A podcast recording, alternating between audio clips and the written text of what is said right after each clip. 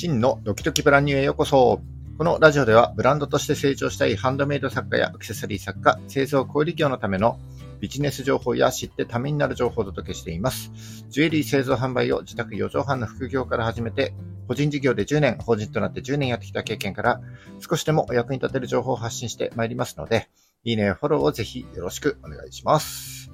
はい、えっと、6月29日木曜日の放送ですね。えっ、ー、と、今日もよろしくお願いします。えっ、ー、と、今日のお話なんですけど、ちょっとインスタ、SNS の話をちょっとしていこうかなというふうに思っております。えっ、ー、と、僕はですね、インスタもやってるんですけども、えー、昨日ですね、新しくフォローしてくれて、くれていただいた方がいらっしゃいまして、えー、それでですね、DM でお礼をお伝えしたら、なんとですね、このラジオで僕のことを知っていただいて、で、インスタを見てくれてフォローしていただいたということで、えー、ちょっとね、このラジオからインスタっていうのが初めてのケースだったらめちゃくちゃ嬉しかったです。本当ありがとうございます。えー、こういう瞬間って、情報発信をね、継続しているからこそ得られる感動だなと思って、いやー、本当にやってきてよかったなと。えー、本当に励みになるし、同時にですね、今後も頑張って、えー、発信していこうかなと、頑張って続けていこうかなというふうに思いました。えー、本当にありがとうございます。えー、今日はそんな SNS に関する話で独自性を生み出す方法についてお話ししていきたいなというふうに思っております。えっ、ー、と、今ですね、インスタグラムの利用者数っていうのは公表されているデータが2019年のものになるんですけども、それでも3300万人います。で、日本の人口がざっとですね、1億2500万人だから、えー、単純計算で3人から4人に1人がインスタをやっているという計算になりますよね。えっ、ー、と、今日はですね、これだけ利用者数がいる中で、どうやったら独自性を生み出していけるのかということについて少しお話ししていきたいなというふうに思っておりますので、ぜひ最後までお付き合いください。それではどうぞよろしくお願いします。はい。えっ、ー、と、今日は SNS に関する話で、えー、独自性を生み出す方法について、えー、少しお話ししていきたいなというふうに思っております。えー、その前にですね、皆さんは自分がライバルだと思っているアカウントってあったりしますか？えっと、僕のアカウントの場合はですね、えー、ジュエリー制作と販売という二軸の、えー、発信したい情報がありまして、え、この二軸の情報をですね、どうやったらインスタで、え他の情報発信アカウントと差別化して自分独自のアカウントを作っていけるんだろうかと、えっと、ずっと悩んでたんですよね。えー、それでネットで情報を探したり、あとオンラインサロンなんかに入会していろいろ学んだりですね。それから、えっ、ー、と、フォロワー数がもう数十万人とかいらっしゃる先輩方だったり、あとビジネス系の情報を発信している方々なんかをね、フォローしたりして、えっ、ー、と、結構勉強していたんですけども、結局ですね、その人たちを真似て同じようにやってもね、うまくいかないんですよね。うん。で、SNS は特にですね、えー、発信する情報に加えて、うんと、その人が持っている価値観だったり、あと考え方とかですね、そういったものに共感を持ってフォローされる場合も多いので、え、先輩方をね、真似ても、それはですね、先輩方のやり方、先輩方の価値観や考え方であって、そりゃうまくいかないですよね。うまくいくわけがないんですよ。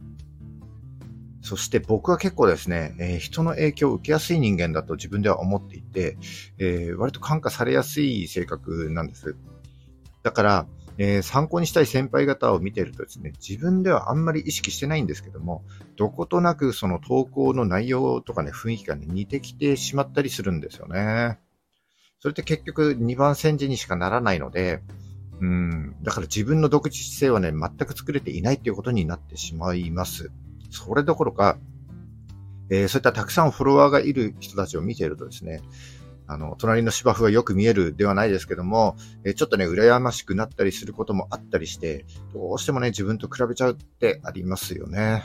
それで、ますます悩んじゃって、うん、どうすればいいんだろうってわかんなくなっちゃうということで、えー、どうしたかというと、えー、そういった先輩方とかね、あの、参考にしていたアカウントのフォローを外しました。はい。もう外しちゃいましょう。そしてですね、こっからが本題になるんですけども、じゃあ、どうやったらその自分の独自性を出していけるんだどうやって独自性を作っていけばいいんだということになるんですけども、えー、それはですね、えー、リサーチする対象を、えー、変更することです。えリサーチする対象、それはですね、え、自分のライバルのアカウントでもなく、え、先輩型のアカウントでもなくですね、ましてや、インスタの公式アカウントでもありません。えー、リサーチする対象、それはですね、自分のフォロワーです。はい、自分のフォロワーです。え自分のフォロワーの皆様が発信している投稿にはですね、えいいねだったり、えコメントを通じて自分をこう見てほしいと。話を聞いてほしい、誰かに褒めてほしいみたいな、え、承認欲求という欲求が含まれていて、その欲求をね、えー、垣間見ることができると、知ることができるんですよね。え、それとですね、フォロワーの投稿を見ていると、大まかな世帯構成だったり、え興味関心事だったり、えー、フォロワーが好む世界観や思考といった属性もね、なんとなく知ることができます。はい。で、そういった自分のフォロワーを何人か見ているとですね、こうなんとなく共通していることが見えてくるんですよね。えー、例えば、えー、小さい子供がいるとか、普段あんまり着飾らないシンプルな服装が皆さん多いなとか、え、カフェでの写真が多いなとかですね。そういった共通項を見つけることで、こう自分が発信すべき内容がなんとなく見えてくるんじゃないかなというふうに感じております。え例えば、先ほどのその小さいお子さんがいるとかって、そういった例で言うと、えー、まず世界観、アカウントの世界観は、自然光を多く取り込んでシンプルな印象でまとめてみたりとかですね。商品もですね、あんまりこう主張せずに、えー、フォロワーが好みそうな着飾らない雰囲気を少しまとわせてみるとか。で、ストーリーズも同様に発信するんですけども、同じような世界観でちょっとまとめてあげるとかですね。えっ、ー、と、こんな風に作っていくと、うん、それはね、他のどのアカウントにも見られない、あなた独自のアカウントに育っていくんじゃないでしょうかということです。で大事なのはやっぱり、えー、自分のフォロワーに寄り添って考えるということになるかなというふうに思います。だから、えー、リサーチする対象ですね。えー、自分のライバルのアカウントでもなく、先輩方のアカウントでもなく、情報発信のアカウントでもなくですね、えー、自分のフォロワーをリサーチしっかりしましょうということになります。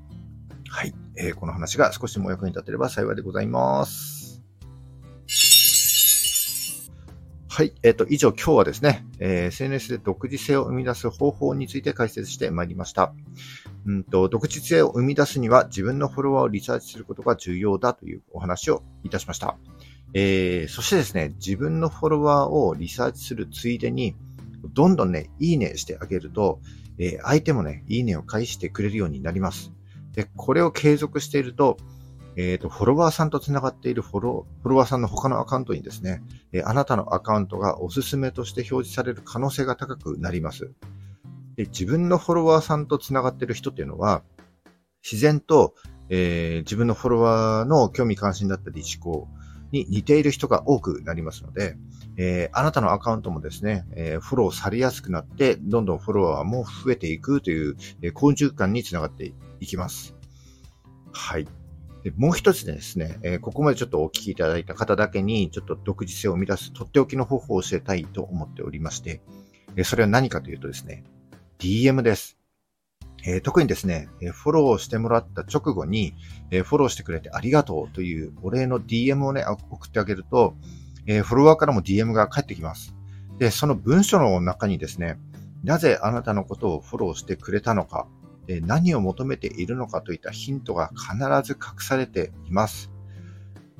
はい。で、おそらくですね、こう、フォローしてもらった後に DM を送るなんてことをやる人はね、あんまりいないと思うんですけども、これね、相手からしても、自分がこう好きなブランドの中の人とこう DM でやり取りができるなんていう機会はなかなかないわけで、結構ね、相手にとっても嬉しいと思うんですよね。